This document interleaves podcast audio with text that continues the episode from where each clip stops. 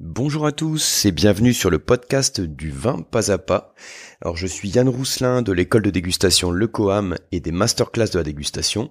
Et dans l'épisode du jour, hein, dans ce podcast, on va faire un épisode assez traditionnel hein, que je fais régulièrement suite à la masterclass qui a eu lieu il y a quoi? Il y a, deux mois. Donc aujourd'hui, on va parler de la Corse viticole. Et mon but, ça va être de vous poser quelques questions. Donc c'est en général 4-5 questions, hein, des questions ouvertes pour en quelque sorte réviser euh, l'essentiel à retenir sur la Corse viticole. Alors, comme toujours, hein, je vous préviens que si vous n'avez pas suivi la masterclass, euh, si vous n'êtes pas du tout amateur de vin corse, que vous ne connaissez pas ces vins, c'est absolument pas un problème. Hein. vous pouvez rester quand même sur cet épisode du podcast, parce que les informations que je vais vous donner, ça va vous permettre de mieux connaître les vins corses vraiment dans ces grandes lignes. Et puis, si vous êtes amateur de vin corse ou si vous avez suivi la masterclass sur les vins corses, ce que je vous recommande de faire, en fait, c'est de mettre sur pause le podcast euh, entre chaque question. Donc, dès que je pose une question, vous mettez sur pause et vous, vous essayez en fait de réfléchir à la réponse que vous donneriez pour voir si vous avez euh, retenu. C'est une manière hein, de réviser et de mémoriser. Alors, c'est parti. Je vous donne la première question. Euh, quelle est la superficie du vignoble de la Corse? Euh, Comment se situe-t-il en termes de superficie par rapport euh, aux, autres régions de France? Alors ça c'est une question hyper générique un peu sur la pour voir l'importance du vignoble en termes de, surface. Alors, je réponds tout de suite à la question. La superficie du vignoble, c'est à peu près, je parle de, de la superficie en appellation, hein, en AOC. Donc c'est à peu près 2800 hectares de vignes sur l'ensemble de la Corse. Si ça vous dit rien du tout, donc c'est la deuxième partie de la question, comment ça se situe ce vignoble de Corse par rapport au reste de la France viticole? Eh bien la, Corse, pardon, c'est une toute petite région viticole en fait. Si vous regardez la carte de France viticole, il y a certaines zones qui sont très importantes, hein, certaines régions qui sont très importantes en termes de production. Donc par exemple, hein, la plus importante, c'est Bordeaux, avec plus de 115 000 hectares de vignes. Alors j'ai plus les chiffres précis sous les yeux, hein, mais on est dans cet ordre de grandeur. Et puis, donc dans les, c'est pour vous situer à peu près hein, par rapport à la Corse. Et les plus petites régions de France, après ça va être le Jura et la Savoie. Le Jura avec moins de 2000 hectares et la Savoie avec un peu plus de 2000 hectares. Donc la Corse est dans cet ordre de grandeur hein, du Jura, Savoie, parce qu'après directement, on passe sur des régions qui sont tout de suite, entre guillemets, beaucoup plus grandes. Hein. Après, on passe sur l'Alsace autour de 15 000 hectares. Enfin, il y a le Beaujolais aussi autour de 15 000 hectares, si on n'inclut pas le Beaujolais dans, dans, la Bourgogne. Donc voilà, plus petite région de France. Donc par rapport au reste de la France viticole, ça fait partie, on va dire, des trois plus petites régions viticoles de France en termes de surface plantée en appellation d'origine contrôlée. Alors, on passe à la deuxième question. Où se situent les zones viticoles en Corse et pourquoi? Alors, je pense qu'au moment où j'écris la question, je vous ai dit à chaque fois les quiz, je les fais en fait dans la dans la foulée de la masterclass. Et puis après, je les redécouvre avec vous en faisant le quiz. Donc parfois, il y a des questions où c'est pas super précis hein, dans la formulation. Donc voilà, il faut essayer que, je retrouve hein, ce que j'avais en tête à ce moment-là. Où se situent les zones viticoles de Corse et pourquoi? Donc ce que j'attendais là, euh, je pense, hein, c'était de de dire en fait que globalement, quand vous regardez une, une carte de Corse et vous regardez où se trouvent les zones viticoles, vous allez vous rendre compte d'un truc, hein, il y a quelque chose qui va vraiment vous sauter aux yeux, c'est que toutes les zones viticoles, en fait, elles sont situées, elles se situent principalement plutôt sur le littoral, enfin sur le sur le pourtour en fait de l'île. Et pourquoi elles se situent sur le pourtour de l'île, donc c'est la deuxième partie de la question, c'est simplement parce que vous avez beaucoup de montagnes. C'est une, région qui est extrêmement montagneuse.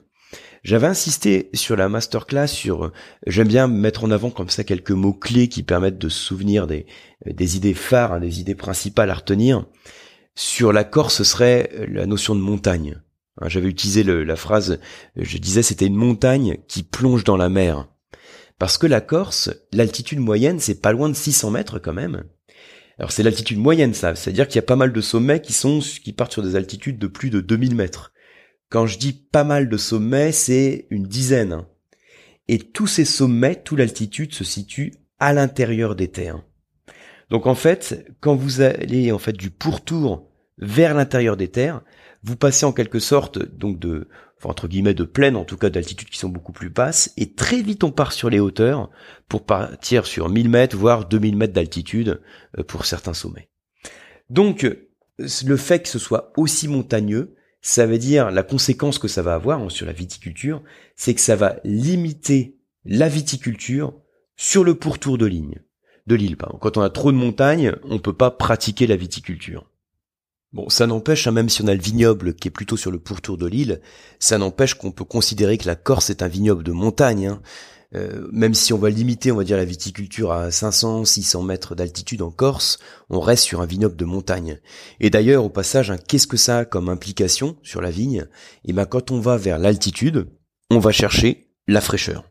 Hein, j'ai parlé, j'en ai déjà parlé aussi sur d'autres masterclass ou d'autres podcasts. Hein, quand on va en altitude, le, le phénomène qui se passe, c'est que c'est la notion de gradient thermique. Quand on prend 100 mètres, on perd à peu près 0,6 degrés. Donc plus on monte, plus on gagne en fraîcheur. Et si on gagne en fraîcheur, donc d'après vous, qu'est-ce que ça implique sur la baie de raisin? Eh ben la baie de raisin, si elle est un petit peu plus froid, elle arrive moins vite à maturité. Et donc, qu'est-ce que ça implique si elle arrive moins vite à maturité? Eh bien, dans la baie de raisin, donc mis à part le fait qu'on peut avoir le sucre qui monte plus lentement, hein, que la maturité qui se fait de manière plus progressive, on a aussi l'acidité, hein, l'acidité du jus, qui décline de manière plus lente. Donc au final, entre un grain de raisin qui est en plaine et le même grain de raisin qui est en altitude, en gros l'idée c'est que ce grain de raisin qui est en altitude est plus acide et donc il va créer des vins avec plus d'acidité, ce qui est une bonne chose hein, dans ce cas-là. Plus d'acidité, c'est-à-dire plus de fraîcheur, et dans certains cas, on peut dire aussi plus de finesse, plus d'élégance. Voilà. Alors après, le, la montagne peut avoir d'autres implications aussi dont j'avais parlé hein, sur les sur la pluie par exemple. Hein, quand vous avez les masses d'air chargées d'humidité qui arrivent sur l'île, sur la Corse, euh, elles vont s'élever euh, avec la montagne, elles vont s'élever le long de la montagne, et donc il va y avoir de la pluie. Parce que quand elles s'élèvent, elles refroidissent, hein, c'est toujours le même truc, elles refroidissent, du coup l'eau qui est dans la masse d'air se condense, et puis il pleut. Du coup ça veut dire que vous avez des zones où vous pouvez avoir un 600 mm de pluie, et puis, à quelques kilomètres, quand vous gagnez en altitude, vous pouvez avoir deux fois plus de pluie. Hein. C'est, un phénomène qu'on a en Corse où on peut avoir 600 mm et 1200, 1300 mm dans les zones montagneuses. Hein. Alors, on passe maintenant sur la, la question suivante hein, où on parle de terroir. Quel est le type de sol majoritaire en Corse, notamment sur la partie ouest? Et la deuxième partie de la question, c'est et sur la partie est? Ouais, c'est un, peu lourd ma question. Hein. ça sera reformulé. Bon, l'idée c'est de dire euh, sur le, on va dire sur la carte géologique de la Corse, euh, quels sont les types de sol, enfin en tout cas le type de sol dominant, et puis on oppose euh, l'ouest à l'est hein, pour essayer de reformuler un peu le truc. Donc globalement, ce qu'il faut retenir, c'est que j'avais divisé en fait la Corse en deux grandes parties. Une partie qui fait l'ouest et l'intérieur du pays, et l'autre partie qui fait plutôt l'est, euh, mais qui est plus sur le littoral. Ces deux grandes parties qu'on a, on va dire ouest et est, elles ont, elles sont issues en fait de deux phases de construction géologique. La partie sur l'ouest est plus ancienne, on va appeler ça le socle ancien. Et si la partie sur l'est est entre guillemets plus récente, c'est donc le socle récent. Donc voilà, c'est pas mal de, commencer comme ça.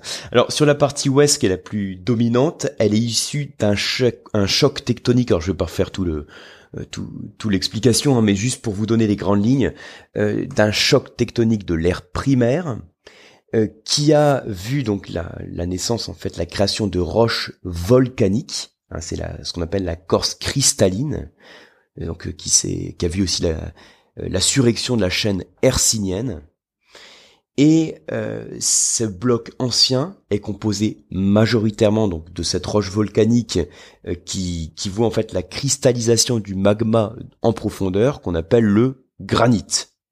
Alors si vous êtes un peu, si vous connaissez pas trop les euh, constructions de terroir, ça vous parle peut-être pas trop, mais bon, bon, en gros le truc à retenir, hein, c'est majoritairement on a un socle ancien qui est composé de granit.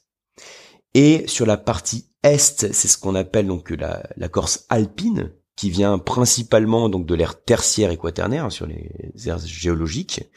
Et euh, ici, on y trouve plus donc des roches euh, de type schiste, euh, des roches sédimentaires, des sols calcaires. Donc voilà un petit peu sur les, les principaux types de roches. Alors après, ce qui est intéressant, c'est de se dire, bah, en fonction du type de roche, on peut avoir des cépages, hein, des types de raisins qui vont être plus ou moins adaptés. Donc on va retrouver tel ou tel cépage en fonction du terroir. Et puis ensuite on peut dire on va, on avoir un même raisin qu'on va pouvoir retrouver sur différents terroirs différents, donc granitiques, sédimentaires ou métamorphiques, un schiste. Et en fonction du terroir, on va le retrouver. On va pouvoir éventuellement avoir des expressions différentes dans les vins. Donc voilà un petit peu le, les grands repères à avoir en tête. La question suivante, donc une question très pratique sur les cépages. Quels sont les deux grands cépages rouges de Corse et quelles sont leurs différences? Alors les deux grands cépages rouges de Corse, hein, qui sont les, plus plantés d'ailleurs, c'est le Nieluccio et le Siacarello. Nieluccio et Saccarello. Alors Nieluccio c'est plus d'un tiers de, de, la surface de vigne et Siacarello c'est à peu près 15%. Alors je vous mettais pas dans cette question, je vous parlais pas des cépages blancs. Si je vous avais parlé des cépages blancs, donc le cépage blanc qui a à peu près, euh, qui a à peu près autant de surface de vigne que le Siacarello, c'est le Vermentino. Ça faisait pas partie de la question, mais j'en profite pour euh, pour discuter un petit peu autour de cette question. Alors, les grandes différences, alors déjà un point commun qu'on a entre le Nieluccio et le Siacarello, c'est que ce sont des cépages qui donnent un bon niveau de fraîcheur et d'acidité. Par contre, le Nieluccio donne euh, un plus grand potentiel en, en pigments colorants et en tanins, et il va avoir tendance à donner des vins qui vont être plus colorés, plus tanniques, avec des montées de sucre un peu plus rapides, donc un peu plus d'alcool et de gras. Et en gros, si je compare les deux cépages, alors moi j'aime bien les comparer sur un profil gustatif, c'est ce que j'avais fait dans la masterclass. En gros, vous vous tracez trois axes. Un axe des tanins, un axe de l'acidité et un axe de l'alcool. Pour faire simple, tanin, acidité, alcool. Et puis vous allez positionner chaque cépage sur ces axes. On peut dire à, peu près à la grosse louche, hein, les deux vont avoir un bon niveau d'acidité qui va être assez similaire. Par contre, le Nieluccio va avoir plus de tanin, plus d'alcool, et au final, ça veut dire que quand vous le dégustez, s'il a plus de tanin, il a tendance à plus assécher la bouche, et s'il a plus d'alcool, la sensation en bouche, c'est que ça chauffe plus la bouche. Et comme le tanin et l'alcool s'équilibre puisque l'alcool crée une salivation qui va être grasse en bouche, qui va avoir tendance à enrober les tanins qui assèchent la bouche, ça crée un équilibre finalement. Et la sensation globale, c'est que le Nieluccio est plus lourd, il a enfin plus lourd, qu'il a plus de volume. Je dis pas plus lourd parce que plus lourd ça pourrait être négatif, c'est plus qu'il a plus de volume, plus de poids et donc en un mot plus de corps. Nieluccio a un peu plus de corps. Alors ça c'est vraiment le euh, les grands repères, après ça va dépendre du millésime, du terroir, des choix du vigneron, donc ça dépend de plein de trucs. Hein. On peut avoir des Siacarello qui finalement vont avoir plus de corps que certains Nieluccio. Mais ça reste globalement des, bons repères à avoir en tête. Après, sur la localisation, je vous avais dit sur Ajaccio, donc pour vous situer sur la partie ouest, hein, si vous connaissez pas du tout la Corse, Ajaccio, euh, c'est plus, on va trouver plus de Siacarello, alors qu'à Patrimonio, on va trouver plus de Nieluccio. Et la question suivante, ah bah du coup j'ai déjà un peu un peu répondu. Bon, pas de bol, j'aurais dû la, la, lire avant. Euh, parlons appellation de vin corse. Quels sont les deux grands, enfin les deux crus plutôt que l'on trouve en Corse? Alors, on avait parlé dans la masterclass de la classification des vins corses. Euh, je vous avoue, je vous avais fait comme d'habitude, hein, enfin comme très souvent en tout cas, une petite pyramide pour voir comment se situent les, vins corses. Donc à la base, on a les vins sans indication géographique. Ensuite, dans cette pyramide, c'est toujours la même chose. Hein. On a les, les vins de, de pays, donc ce qu'on appelle les IGP, indications géographiques protégées, et ensuite les appellations. Donc en Corse, vous aviez une appellation régionale, donc vin de Corse. Après, vous aviez plusieurs appellations villages, je vais pas toutes vous les citer, hein, mais comme Porto Vecchio, enfin comme Corse Porto Vecchio, euh, Corse Coteau du Cap Corse, euh, Corse Figari, etc. Et ensuite, vous aviez deux grands crus la différence entre une, entre une appellation village de Corse, c'est que dans une appellation village de Corse, vous avez le terme Corse qui apparaît sur l'étiquette, comme Corse Figari, Corse Calvi, alors que sur les crus, vous avez simplement le terme qui apparaît. Donc les deux crus que l'on a, c'est Patrimonio et Ajaccio. Et pour bien vous situer, hein, donc je vous ai dit Ajaccio, on est plutôt, euh, euh, enfin en tout cas dans, en Corse du Sud, Patrimonio en Haute-Corse. Et après, on va dire aussi dans d'autres peut-être appellations clés, Souvenez-vous aussi hein, de la notion de muscat du Cap Corse, qui est le seul vin doux naturel élaboré en Corse à partir du muscat. Donc voilà pour ce petit quiz, hein, ces petites questions ouvertes autour du vignoble de Corse. J'espère que si vous avez suivi la masterclass, c'est des notions que vous avez encore en tête. Et sinon, bah j'espère que grâce à ce quiz, vous avez pu vous remettre quelques quelques clés en tête. C'est toujours la grosse difficulté, hein, de toute façon, à chaque fois qu'on est dans une optique d'apprentissage, ce qui est votre cas si vous écoutez le podcast, hein, chaque fois qu'on essaye d'apprendre des choses sur le vin, le gros souci qu'on a, c'est mémoriser l'information. Hein, faut être clair. Hein. Vous pouvez euh, chez vous même, enfin entre guillemets, étudier une région viticole. Hein. Vous, étudiez la Bourgogne viticole, vous étudiez le Jura pour reprendre euh, la, région dont j'avais parlé en introduction de ce podcast.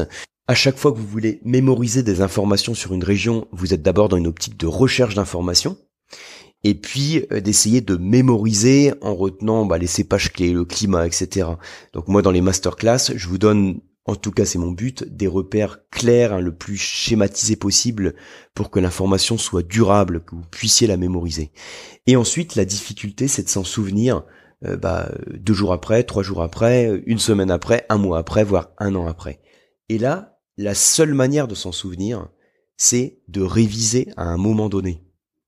Alors, je sais quand je présente ça comme ça, ça fait un peu euh, bachotage. On se dit bah ouais, enfin si j'étudie le vin pour le plaisir, si mon but c'est d'apprendre pour le plaisir, j'ai peut-être pas envie de faire du bachotage et de réviser des régions viticoles.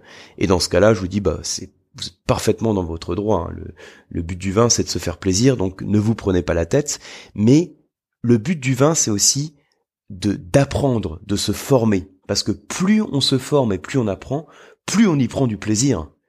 Et pour apprendre et se former, euh, ce que je vous recommande, hein, c'est de relire vos notes.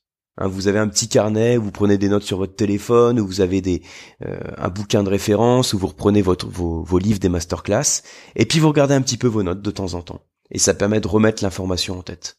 C'est important à le faire quand vous êtes dans des optiques de formation sur des diplômes euh, que soit les diplômes du QAM, hein, du CAV, du CADV ou des WSET, vous êtes de toute façon dans cette optique d'apprentissage parfois un peu bachotage, parfois bachotage un peu bourrin, faut le reconnaître.